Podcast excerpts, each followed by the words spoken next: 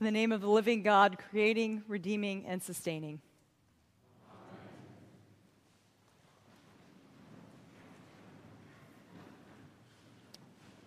Well, this morning our collect began by saying,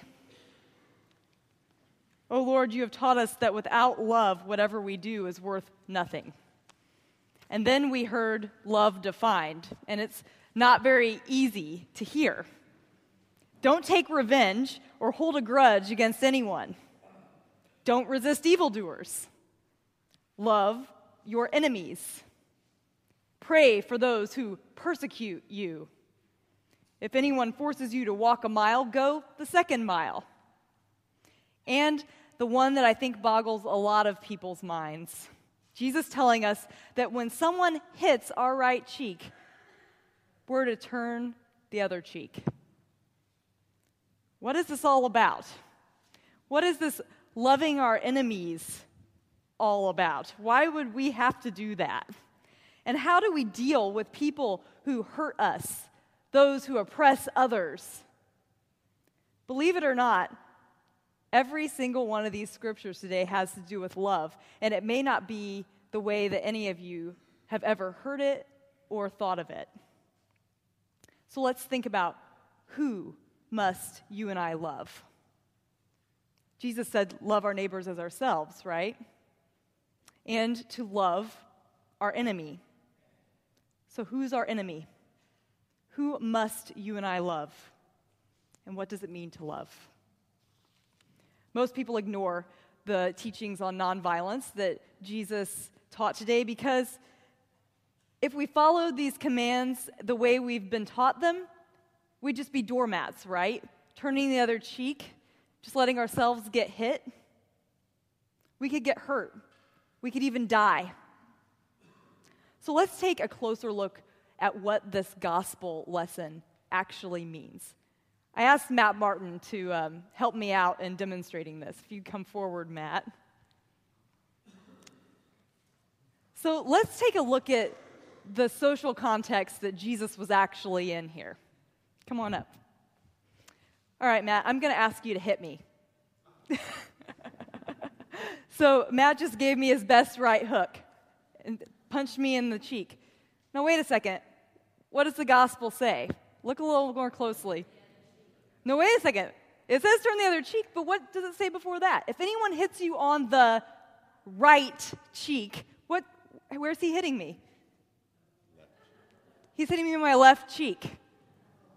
It's not. That's not what Jesus is talking about here. All right, so hit me on the right cheek. All right, he hit me with his left hand. What's wrong with that? Well, not as strong. I heard that. I'm a lefty. He's a lefty. So maybe it would be as strong. But, okay, in Jesus' time, what did people use their left hands for? That was the cleaning hand. Jane put it very mildly. That's the hand you use to wipe your bottom. You don't use your left hand in public.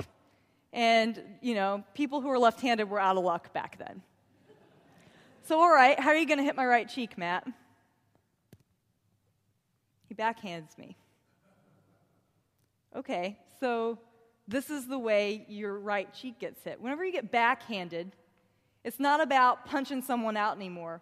It's about putting them in their place. It's about saying, get where you belong. Matt's basically saying, Allison, you're, this, you're a smaller woman than I am. Get in your place. Get where you belong. So, all right, now I'm going to I'm going to turn the other cheek. And if and if Matt uses his right hand and gives me that right hook, he's going to knock me out. So this is the context Jesus wanted us to understand when he said, turn the other cheek. It's not about saying, go ahead and pummel me. It's about saying, you and I are equals. You may be a man and I may, may be a woman. You may be a master and I may be a slave. You may be a Roman and I may be a Jew. But you and I are brothers and sisters in Christ. So go ahead and hit me because I'm a child of God and I demand that you see me that way. That is the gospel message this morning. It's not about me taking it and being a doormat and being abused and being oppressed. It's about me standing eye to eye with the person who oppresses me. So thank you, Matt. Go ahead and sit down.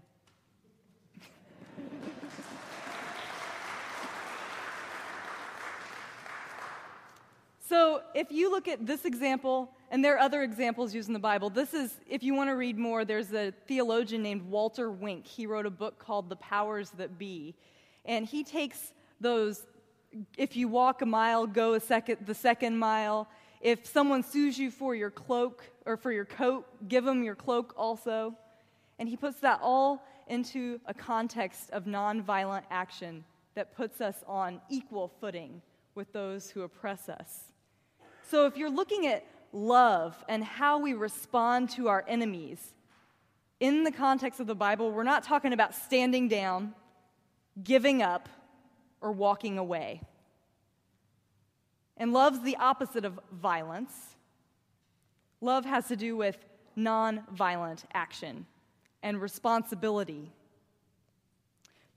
To love is to do what you can do to provide for the life of others, whether you like them or not, whether you're in a good mood or not.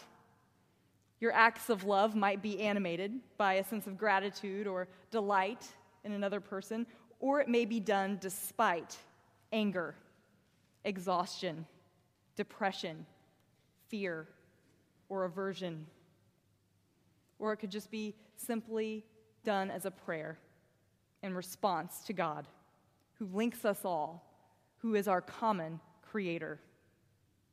Paul said very clearly in this morning's epistle lesson, you are the temple of God, and God's Spirit dwells in you.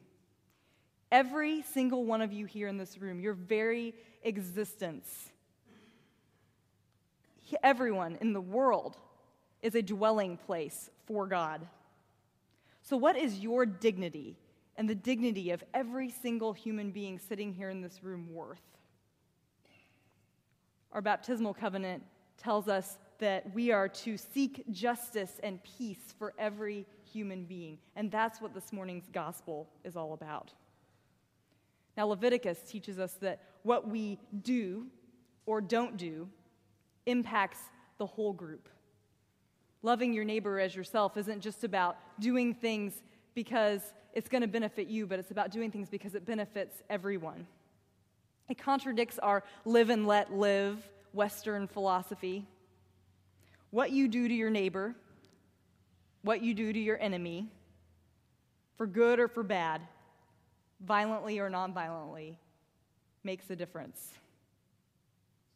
Paul teaches us that he laid down a foundation of faith, like a skilled master builder, and all those that came before us acted out of love, that we might share in continuing to build on that foundation of love.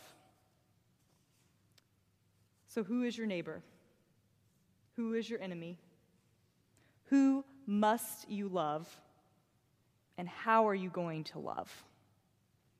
It may seem far-fetched that someone like me is going to stand there and take it from someone who can beat me up like Matt Martin. But I've seen kids who've been bullied or seen others been bullied stand up to the person who hurts them. I've known women who have stood up in the face of violent, oppressive men.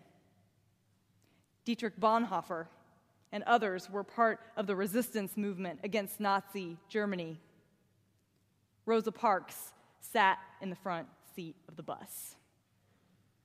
And perhaps the most dramatic example I could conjure.